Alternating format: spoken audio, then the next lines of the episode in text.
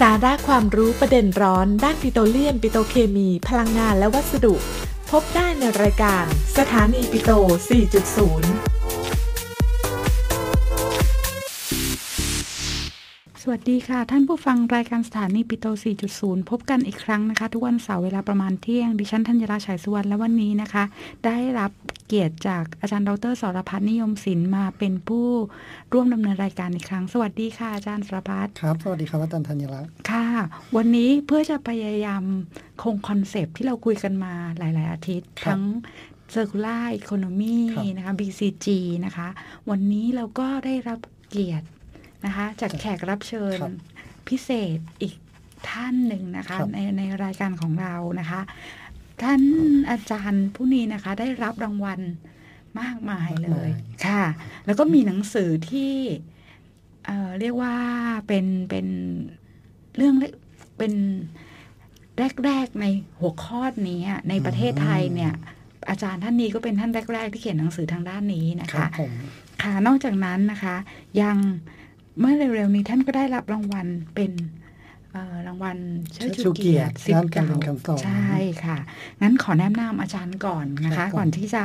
เราไปคุยถึงรางวัลต่างๆนะคะ ท่านศาสตราจารย์ ดรสิริรัตน์จิตการค้าสวัสดีค่ะอาจารย์ค่ะ สวัสดีค่ะอาจารย์ทั้งสองท่าน แล้วก็สวัสดีท่านผู้ฟังด้วยนะคะค่ะ นี่ขอพูดถึงรางวัลก่อนอาจารย์ท่านอาอาจารย์เพิ่งได้รับรางวัลเอ่อสิทธิ์เก่าด้วย ใช่ไหมคะใช่ค่ะเคมีอุตสาหกรรมของมชของมชค่ะค่ะอันนี้เป็นรางวัลล่าสุดครับค่ะเป็นรุ่นพี่เป็นรุ่นเป็นพี่เป็นของรุ่นอาจารพี่ย์ของอาจารย์พัฒน์ใช่ใช่แล้วก็เลยวันนี้เลยบอกว่าจะให้อาจารย์พัฒน์เนี่ยช่วยเป็นคนนำดำเนินรายการนี้จะขอตามนะคะเดี๋ยว จะตั้งลีดเลยค่ะห้องเชียร์เราคุยกันสบายครับๆดีกว่านะคะผมได้อ่างั้นอาจารย์พัฒน์ลองชวนอาจารย์สิริรัตน์คุยเดี๋ยวอาจารย์ช่วย ครับ ก็เห็นอาจารย์ได้รับรางวัลนะในเมื่อเมื่อเมื่อไม่กี่อาทิตย์ที่ผ่านมานะครับ ได้รับรางวัลจากจากจุฬานะครับ ได้เกี่ยวกับประกาศเกียรติคุณรางวัลผลงาน วิจัยระดับดีมากอะไรอย่างเงี้ยค่ะมีหลายรางวัลเลย ใช่ อันนี้เนี่ยต้องบอกเลยว่างานวิจัยอันเนี้ยได้ได้รับเกียรติเป็นกรรมการสอบด้วยอืมประทับใจจริงครับๆเพราะปกติเนี่ยบางครั้งเนี่ยนะคะ เวลาเราดูแคตตาลิสอะจะเป็นจะเป็นแบบเหมือนกับบอกว่าอันนี้ใช้แล้วเกิดยังไง แต่ว่าของอาจารย์งานของอาจารย์กับนิสิตท่านเนี้ยเนี่ยเชิงลึกมาก แล้วก็วิเคราะห์อย่างเรียกว่า เห็นแล้วรู้สึกว่าซาบซึ้งในในในผลงานจริง ๆ อันนี้ต้องต้องค่ะครับงานชิ้นนี้ก็เป็นงานปริญญาเอกของนิสิตนะคะค่ะก็ต้องขอบคุณนิสิตเนี่ยดรจิรายุเขาค่ะค่อนข้างจะเป็นคนที่ตั้งใจทำงานมากใช่ๆก็เลยผลงานออกมาดีจนได้รับค่ะรางวัลระดับดีมากอะนะครัคะบค่ะอาจารย์พัฒนาแบบเล่านิดนึงได้ไหมครับว่าเกี่ยวกับเป็นเป็นงานวิจัยเกี่ยวกับอะไรค่ะอะไรอย่างโดเงี้ยยโดยทั่วไปส่วนตัวในกลุ่มอะนะคะ จะเป็นงานวิจัยเกี่ยวกับการทางด้าน catalyst นะคะใช้ catalyst ไปเปลี่ยน อะไรก็ตามให้เป็นผลิตภัณฑ์ที่มีคุณค่านะนะคะอ่าในงานที่ได้รับรางวัลล่าสุดที่เป็นผลงานวิจัยของนิสิตระดับปริญญาเอกเนี่ยก็คือเปลี่ยน glycerol ให้เป็นสารเคมีนะคะเป็นเป็นสารเคมีที่อย่างเช่น สารปิโตรเคมีสารอะไรทั้งหลายแหล่นะคะดังนั้นส่วนของอาดรสปไลเนี่ยค่ะเขาเรียกดรเจรายุค่ะเป็นดรสปไลนะคะได้ส่วนดรสไปเนี่ยอ่าท่านเอามาทำเป็นอ่าสารอ่า สารทางปิโตรเคมี อย่างเช่นวันทูโพเพนไดออลนะคะค่ะอ่ามี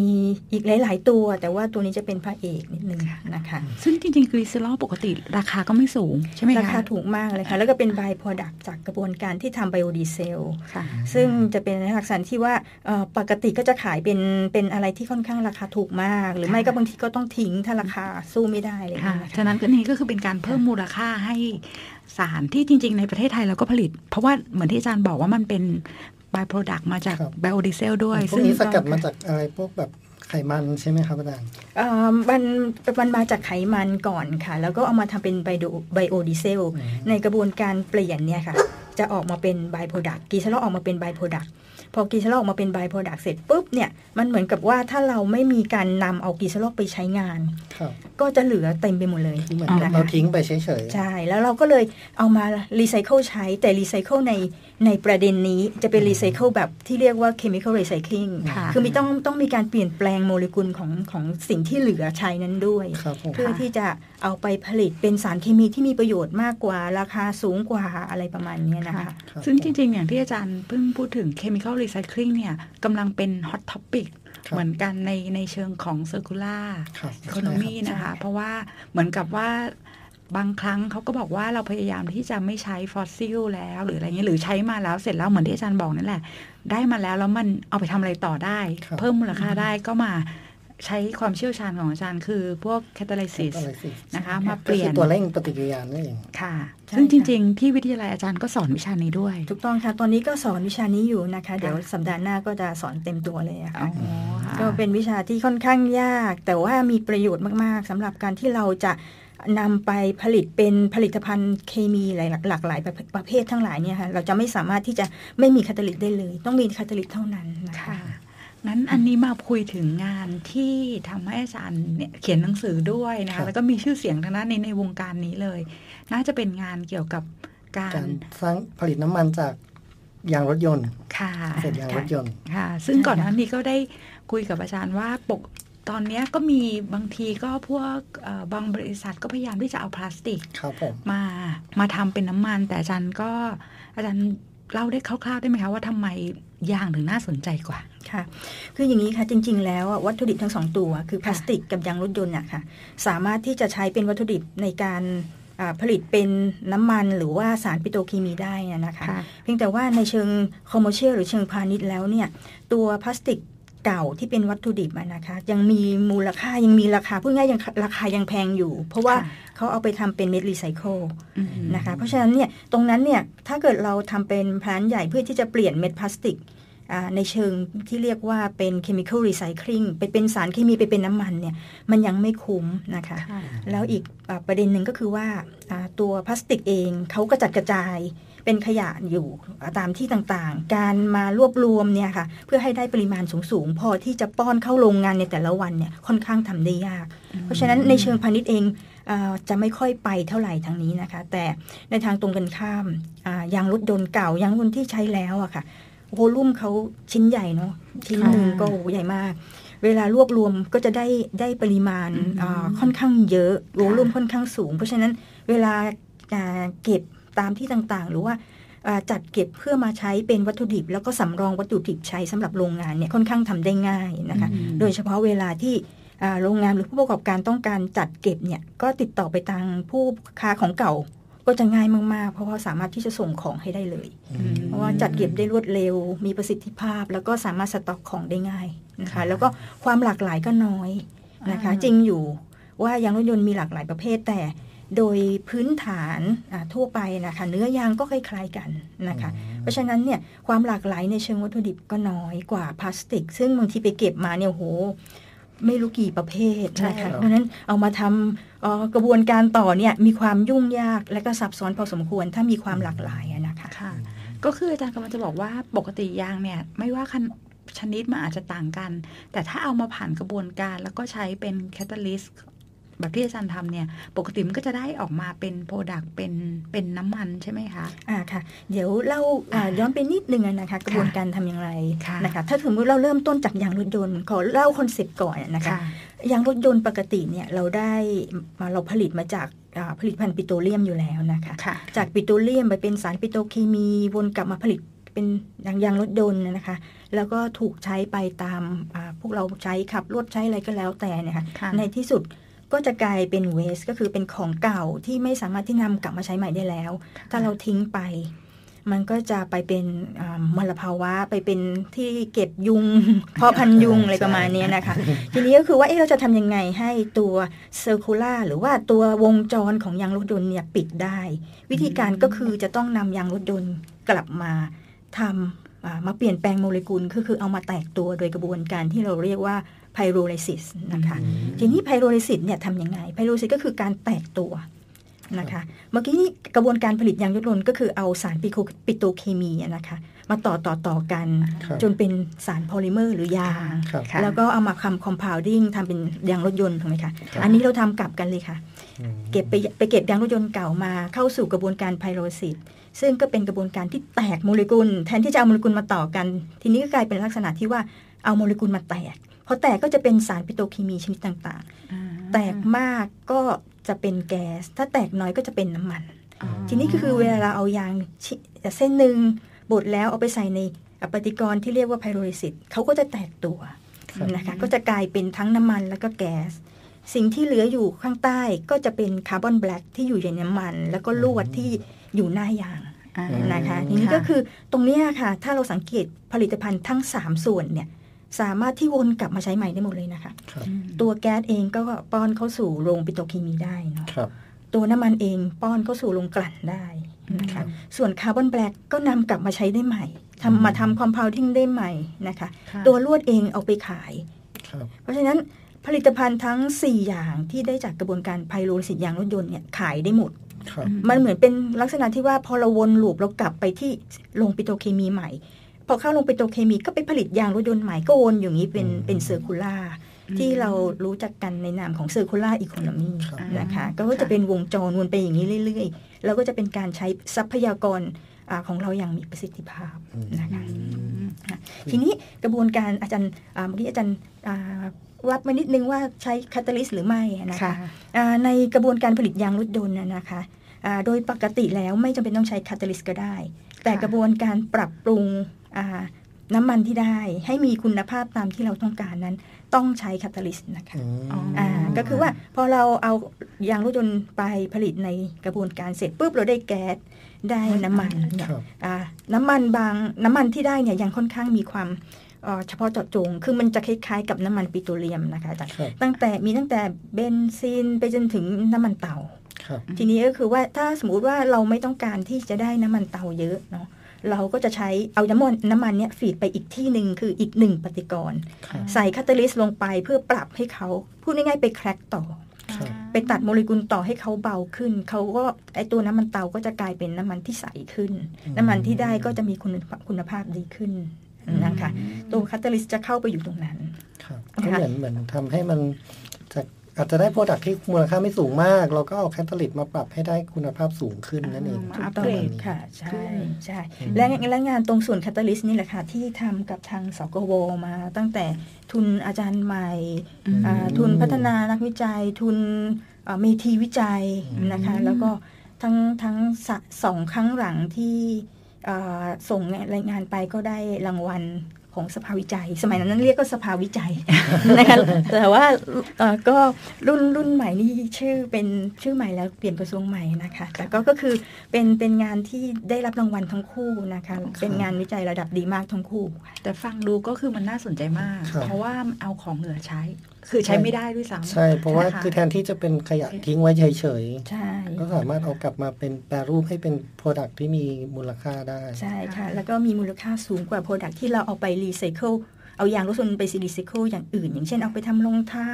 เอาไปทำทุ่นเรือ อะไรพวกนี้ก็จะจะมีมูลค่าเหมือนกันเพียงแต่น้อยนะคะ แล้วในที่สุดก็จะกลายไปเป็นขยะอยู่ดีเนาะหลังจากที่เราใช้ตัวตัว reuse ตรงนั้นเรียกว่า reuse ดีกว่านะคะ เอาอย่างนี้ไป reuse เป็นทุ่นเป็นอะไรอย่างเงี้ยแต่ในที่สุดเขาก็จะต้องเสื่อมสลายแล้วก็นำกลับมาเป็นคือคือต้องกลายเป็นขยะอยู่ดีนะคะฉะนั้นกระบวนการไพโรซิสนั้นจะช่วยให้เราสามารถที่จะปิดลูปของอ่าอีโคโลอ่าเซอร์คูลาร์อีโคโนมีของของยางรถยนต์ได้นะคะครับมันมีเงื่อนไขไหมคะ ว่ายางรถยนต์เนี่ยที่ที่นั่นเนี่ยเก่าแค่ไหนใช้ไม่ได้หรือว่าได้หมดเลยไม่ไม่จำกัด มันไม่เกี่ยวกับ ค่ะค่ะตรงนี้เป็นประเด็นที่สำคัญนะคะค่ะจริง ๆ แล้วยางรถยนต์เก่าแค่ไหนก็ใช้ได้หมดเลยค่ะอืมนะคะเพราะฉะนั้นเราเจอตามถนนหนทางอาจจะลอกเป็นชิ้นๆ หรือว่ารถบรรทุกใช้จนยางระเบิด อยู่ข้างๆทางใช้ได้หมดเลยนะคะอ๋อเพราะฉะนั้นคือของพวกนี้มีประโยชน์นะคะ เพราะฉะนั้นเนี่ยถ้าเกิดเก็บเอาไว้ก็สามารถที่ที่ใช้ได้เลยนะคะ ตรงนี้คือสิ่งสิ่งที่ เป็นเป็นประโยชน์ที่เหนือของการทำ chemical recycling เพราะว่าถ้าเป็นการ reuse หรือ recycle ธรรมดาเนี่ยอ่าวัตถุดิบบางอย่างจะใช้ไม่ได้เลยอ่าแต่กระบวนการ chemical recycling เนี่ยขอให้เป็นเศษยางหรืออะไรก็ได้สามารถที่นำมาเข้ากระบวนการได้หมดเลย แล้วก็มีประโยชน์ในเชิงในเชิงที่เอ่อค่อนข้างที่จะคุ้มคุ้มในในแง่ของการใช้ทรัพยากรนะคะอาจารย์เอ่อ ได้กล่าวถึงว่าอันเนี้ยอาจารย์ได้ขอทุนมาเป็นเวลาหลายปีแล้วสอบถามนิดนึงได้ไหมว่างานวิจัยนี้อาจารย์ทำมา กี่ปีแล้วคะอาจารย์น่าจะเป็นค่ะคนแรกแรกๆในประเทศเลยใช่ค่ะน่าจะเป็นคนแรกๆในประเทศที่ทำเรื่องนี้ ตั้งแต่สมัยที่เรายังมีสกวดั้งเดิม หรือสำนักงานกองทุนสนับสนุนการวิจัยนะครัคะบได้ตั้งแต่ทุนรุ่นอาจารย์รุ่นใหม่เมื่อปี 2545-46ก็แต่ว่าพูดนี้เหมือนากจริง ๆ แล้วท่านอาจารย์ก็ยังหน้าเด็กมากเลยใช่นะคะครัถ้าบผู้ฟังเนี่ยไปในเว็บไซต์ของวิทยาลัยเนี่ยไปดูแล้วจะจะจะตรงกับคิดตรงกับที่อาจารย์บอกว่า จริง ๆ อาจารย์ก็ เด็กมากหน้าเด็กดูมากนะคือดูกับเด็กๆ แล้วก็จะกลมกลืนกับนิสิตนะคะก็ไม่ค่อยจะเปลี่ยนเท่าไหร่ใช่ครับบางทีแบบถ่ายรูปหมู่อะไรเงี้ยแยกไม่ออกคนไหนนิสิตแยกไม่ออกคนไหนอาจารย์ใช่ค่ะค่ะดีค่ะค่ะเออแต่แล้วก็ตอนนี้ยังทำอยู่นะคะอาจารย์ค่ะตอนนี้ก็อืมวันนี้ก็มีเด็กมารันงานอยู่เหมือนกันคือ ด้วยความที่ว่าทางทางเอ่อมีโรงงานที่เขาผลิตจริงเนาะค่ะผลิตอ่าพวกน้ำมันแล้วก็คาร์บอนจากยางรถยนต์จริงเกิดขึ้นนะนะคะก็ ก็ยังมีการช่วยอ่าในเรื่องของการ support ทางด้านวิชาการให้ทางโรงงานอยู่เหมือนกัน ตอนนี้ก็ก็ก็ถือว่าการทำ chemical recycling ของยางรถยนต์ในประเทศเราเนี่ยก็ยังก็ก็กำลังไปได้ดีนะคะแล้วก็มีมีมีมีเกิดขึ้นจริงเชิงเชิงพาณิชย์แล้วอะนะคะค่ะแล้วอย่างนี้นะคะในจุฬาเนี่ยเขาก็มีการจะทำพวกคล้ายๆสตาร์ทอัพหรือมาทำเป็นเอ่อธุรกิจครับเป็นบริษัทเองอาจารย์ได้คิดตรงนี้บ้างไหมคะค่ะคืออย่าง คือตัวสตาร์ทอัพคือถ้าเป็นธุรกิจประเภทเนี้ยนะคะค่ะยังจะไม่ค่อยอยากเรียกว่าสตาร์ทอัพเท่าไหร่ เพราะอ่าว่าสตาร์ทอัพจะต้องมีความเร็วนะคะอ่าอยากอยากจะให้เรียกว่าเป็นเป็นระดับ medium เนาะเป็นอ่า medium enterprise คือ คือถ้า small ไปจะทำโครงการนี้ไม่ค่อยได้ เพราะว่าราคาของมูลค่าโครงการจะค่อนข้างสูงนิดนึงค่ะแต่ว่าถ้าเกิดระดับมีเดียม ซึ่งซึ่งมีคนทำอยู่บ้างในประเทศเราพอสมควร สักสองสามโรงงานที่ประสบความสำเร็จอะนะคะค่ะทางเราก็สามารถทำได้นะคะอืมทางทางทางทางจุฬาที่มีอินคิวเบเตอร์ทั้งหลายก็ค่ะก็สามารถทำได้แล้วก็ทางทางเราก็โดยปิโตแมทก็ไปเป็นที่ปรึกษาให้กับ โรงงานดังกล่าวอยู่พอสมควรค่ะใช่ค่ะก็อืมก็ก็ก็ถ้ามองในเชิง company เชิงเชิง commercial เนี่ยมันไปแล้วอะค่ะอะ เพียงแต่ว่าเราจะทำยังไงให้ให้เป็นในระดับที่ที่สเกลใหญ่ขึ้นเรื่อยๆนะคะอืมแล้วก็แพร่หลายมากขึ้น เทคโนโลยีนิ่งมากขึ้นอะไรประมาณเนี้ยตอนนี้ก็ยังอยู่ในช่วงในในช่วงของการที่ทำให้ให้เทคโนโลยีเนี่ยมัน advance ขึ้นไป ก็ก็ถ้าเกิดทุกอย่างมัน ดีขึ้นก็น่าจะมีการทำอย่างแพร่หลายมากขึ้นค่ะก็คืองานวิจัยอันนี้เป็นงานวิจัยที่แบบไม่ได้หิ่งอะไม่ขึ้นไม่ไปใช่ครับไม่ไปไม่ได้หิ่งหิ้งคือไปใช่ค่ะไปนั่นไปต่อจริง ๆ แล้วตอนนี้นี่คืออุตสาหกรรมเอาไปใช้แล้วใช่นะค่ะคะแล้วก็เอ่อด้วยความที่เรามีคือเดี๋ยวนี้โลกของเรานะคะทำทั้งเรื่องทั้งเรื่อง sustainability เอ่ยอะไรเอ่ยของพวกเนี้ยค่ะครับทำให้บริษัทใหญ่ๆอะบริษัทปิโตรเคมีใหญ่ ๆ ของประเทศเรา บริษัทปิโตรเลียม ทั้งหลายเนี่ย ก็สนใจที่จะมาทำ chemical recycling เยอะมากค่ะแล้วก็ขอไม่เอ่ยนาม แต่ว่าก็ทำอยู่เหมือนลักษณะเป็นการทำงานวิจัยเชิงพัฒนาในเชิงเบื้องหลังที่จะทำให้อ่าการทำ chemical recycling ของทั้งพลาสติก และก็ยางรถยนต์เนี่ยมีความเป็นไปได้เชิงพาณิชย์อืมนะคะก็มองว่าจะมีความหวังเล็กๆ ในอีกไม่กี่ปีข้างหน้าที่ที่เรามองตอนนี้เห็นภาพแล้วเพียงแต่ว่าในอีกไม่กี่สัก สักห้าปีข้างหน้าก็อาจจะเห็นภาพที่ที่ชัดเจนมากขึ้นค่ะอืมมาได้มาคุยกับอาจารย์วันนี้เลยทำว่าวิทยาลัยเนี่ยก็มีแผนต่อไปว่าอาจจะทำเป็นเอ่อ หลักสูตรนะครัคะบใหม่ ๆ ขึ้นมาเป็นพวก biorefinery หรือครับว่า circular งั้น เราหาได้คนสอนแล้วค่ะอาจารย์ยินดีเลยค่ะ ถ้าได้เป็นวิในชาส่เพิ่วนมถ้าได้เป็นในส่วนที่ตัวเองถนัดอย่างเช่น chemical recycling การครับใช้ catalyst การคือถนัดในเรื่องของการทำลาย แต่ทำลายเราอย่างสร้างสรรค์นะนะครัคะบก็คือของที่มันมีอยู่แล้วเอามาทำลายให้ให้เป็นในเชิงสร้างสรรค์ออกมาเป็น product ที่ขายได้จริงในเชิงพาณิชย์ทำได้จริงเชิงพาณิชย์ งั้นขอถามนิดนึงว่าอะไรเป็นจุดเริ่มต้นที่ทำให้อาจารย์มาสนใจโครงการอันนี้ค่ะจุดแล้วก็เริ่มยังทำต่อเนื่องมาตลอดเนี่ยค่ะจริงๆ แล้วตอนที่เราจบมาเป็นอาจารย์ใหม่ทุกคนอาจารย์พัดก็คงตอนนี้ก็คงคิดอยู่เหมือนกันครับก็คงกำลังทำอ่าการพัฒนางานวิจัยของของตัวเองนะค่ะคะเพื่อที่จะต่อยอดไปให้ไกลๆทีนี้เรามองว่าอะไรก็ตามที่ที่ที่เราทำเซตอัพมาเป็นงานวิจัยของอาจารย์ใหม่อย่างเราอย่างเงี้ยนะคะ ก็จะต้องมีความต่อเนื่อง ก็มองไปว่า เอ๊ะแล้วแล้วเราจบทางด้านคาตาลิสต์มา จะทำยังไงได้ ตอนนั้นก็มองไปในเรื่องของยางรถยนต์ เพราะว่าที่บ้านเป็นที่ที่ร้านซ่อมยางปะอ๋อยางอืมเราเราทุกวันเราโตบโตขึ้นมาเราเห็นยางกองยางแล้วเราก็ทิ้งไป ก็ยังนึกอยู่ว่าเอ๊ะมันทำอะไรได้มากกว่านั้นไหมจนกระทั่งมาเรียนจบนะคะ แล้วก็ช่วงนั้นเนี่ย เขายังไม่ได้เรียกว่า circular economy นะคะอาจารย์ค่ะตอนนั้นเขาเรียกว่า reverse petrochemistry ก็คือเปลี่ยนคือ petrochemistry คือมาทำเป็นสารโพลิเมอร์ยางรถยนต์อะไรอย่างเงี้ยครัค่ะ reverse ก็คือทำยังไงให้ยางรถยนต์พวกนี้มันกลับไปเป็นสารปิโตรเคมีอืมตอนนั้นไอ้เรื่องนี้มันดังอ่าคำว่า circular ยังไม่มาคำว่า chemical recycling ยังไม่มายังไม่มาคำว่า SDG ยังไม่มายังไม่มียังไม่มีค่ะ พูดเหมือนแก่นะคะ แต่ว่า แต่ว่านั่นคือ 20 ปีที่แล้วใช่ใช่นั่น20แปลปีว่าที่แล้วต้องบอกเลยว่าสอนดรศิริรัตน์เนี่ยเป็นแรกๆคขรัอบง chemical recycling ในประเทศเลยนใช่ค่ะ แล้วก็ทำตั้งตั้งแลบขึ้นมาจนกระทั่งเราตอนนี้เรากำลังจะพยายามที่ไปช่วยเขาพัฒนาให้มันเป็นพลานที่ที่ดีขึ้นนะคะ แล้วก็ทำอะไรที่ที่เป็นเชิงคอมเมอร์เชียลได้มากขึ้นนะคะค่ะฉะนั้นก็เหมือนที่อาจารย์บอกว่าตอนนี้ก็คือที่มุ่งก็คือพยายามที่จะสเกลให้มันใหญ่ขึ้นค่ะนะคะ แล้วก็มันทำให้มันคุ้มทุนมากขึ้นอะไรอย่างค่ะเงี้ยใช่ไหมคุ้มทุนแล้วก็มีมีกระบวนคือคือตอนเนี้ยระดับที่มันเป็น demon plant อะครับ demonstration plant นั้นมีอยู่แล้วเขา operate ได้ แต่ว่า ยังไม่มีการอะคือเหมือน control แบบแบบง่ายๆอะค่ะ ยังเป็นแบบ manual บ้าง แต่ว่า plant ใหญ่ๆแล้วนะคะค่ะเป็นในระดับที่แบบสิบห้าตันยี่สิบตัน โอ้โห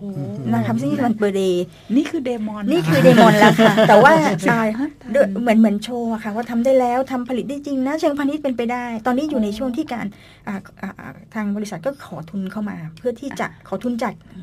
จากธนาคารนะคะจริงๆแล้วก็คือยังเรียกว่าขอทุนสมัยเราเรียกขอทุนแต่ของเขาก็คือของบนะคะอืมก็คือกู้เงินมา เพื่อที่จะปรับปรุงแพลนให้เป็น fully equipped อืมนะคะใส่ instrument เข้าไปใส่ตัว control เข้าไป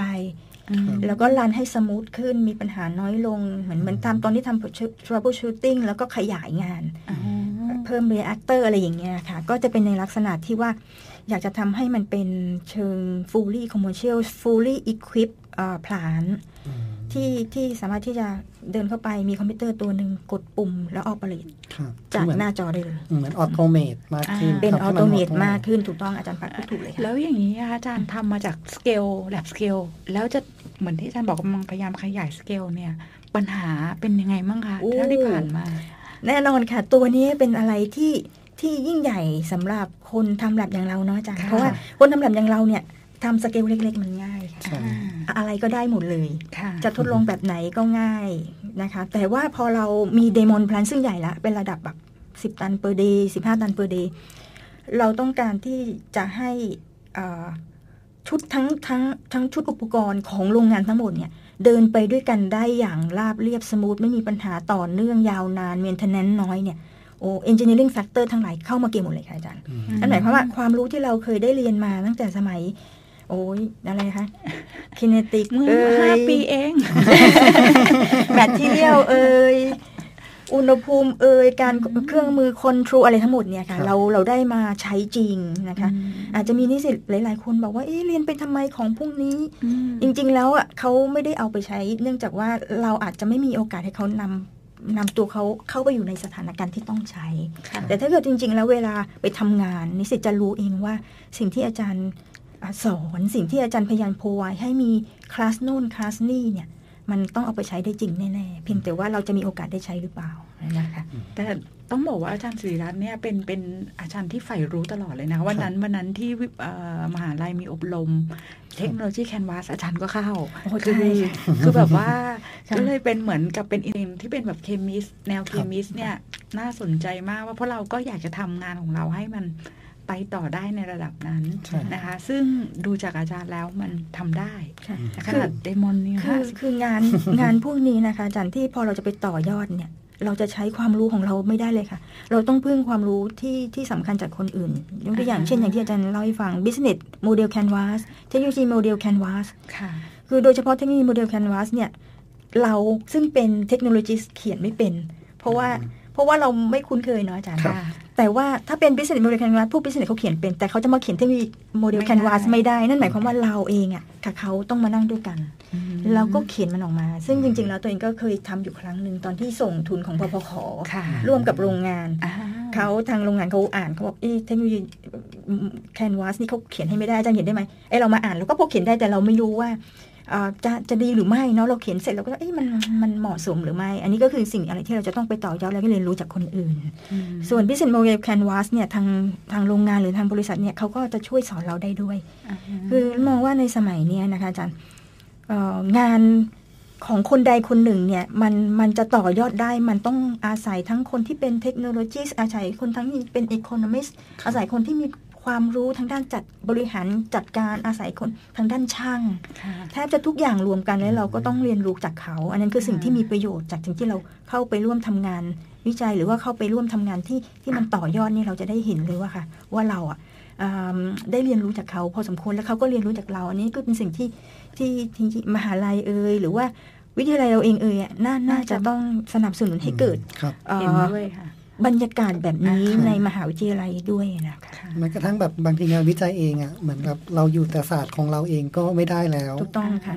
จะทำให้ให้ต่อยอดเป็นเชิงพาณิชย์ได้เราต้องใช้ศาสตร์หลาย ๆ อย่างมากเลย อย่างเช่นเราบางทีเราเขาจะต้องการ Product ตัวเนี้ยเอาไปอินพุเป็นตัวเนี้ยครับนะคะ เราคำเราถาม Marketing ก่อนเลยว่าขายได้ไหมอ่าถ้าขายไม่ได้เราก็ไม่รู้จะทำไปทำไมเนาะทีนี้ Marketing เขาก็จะเอาละไปสืบหานะคะอืม Market Research ดู Market Research เล็กๆน้อยๆความเพื่อดูว่า เป็นไปได้ทางความเป็นไปได้ทางการตลาดใช่ว่าใช่อาจารย์ศิรัตน์จะผลิตคาร์บอนจากยางรถยนต์เอาไปทำอะไร เราก็ต้องดูตลาดก่อนว่าตลาดตรงไหนที่ขายได้ ตรงนั้นเนี่ยค่ะคือเป็นสิ่งอะไรที่ว่าเราทำงานร่วมกันเป็นทีมเนี่ยจะทำให้เราสามารถที่จะทำงานวิจัย แล้วก็ได้หลอบพัฒนาผลิตภัณฑ์ของเราให้ได้ให้ได้ตรงตามที่ลูกค้าและเป็นความต้องการของประเทศจริงครับ คุยกันเพลินมากเลยค่ะ หมดเวลาแล้วค่ะอาจารเวลาแล้วย์ค่ะแต่สนุกมากๆเอาเลไว้ยตอนนะคะถัดไปได้ตอนค่ะต่อไปไว้เราจะเชิญอาจารย์มาคุยอีก เพราะว่าได้ครับน่าสนใจมากค่ะๆวันนี้เราก็ต้องขอลาท่านผู้ฟังไปก่อนนะคะ แล้วพบกันใหม่นะคะ เสาร์หน้า สวัสดีค่ะครับค่ะสวัสดีค่ะรับท่านผู้ฟังทั้งค่ะและอาจารย์ทั้งสองนะคะค่ะขอบคุณค่ะ อัปเดตข่าวสารประเด็นร้อนในรายการสถานีปิโต 4.0 จากวิทยาลัยปิโตรเลียมและปิโตเคมี ที่นี่สถานีวิทยุจุฬา FM 101.5 เมกะเฮิรตซ์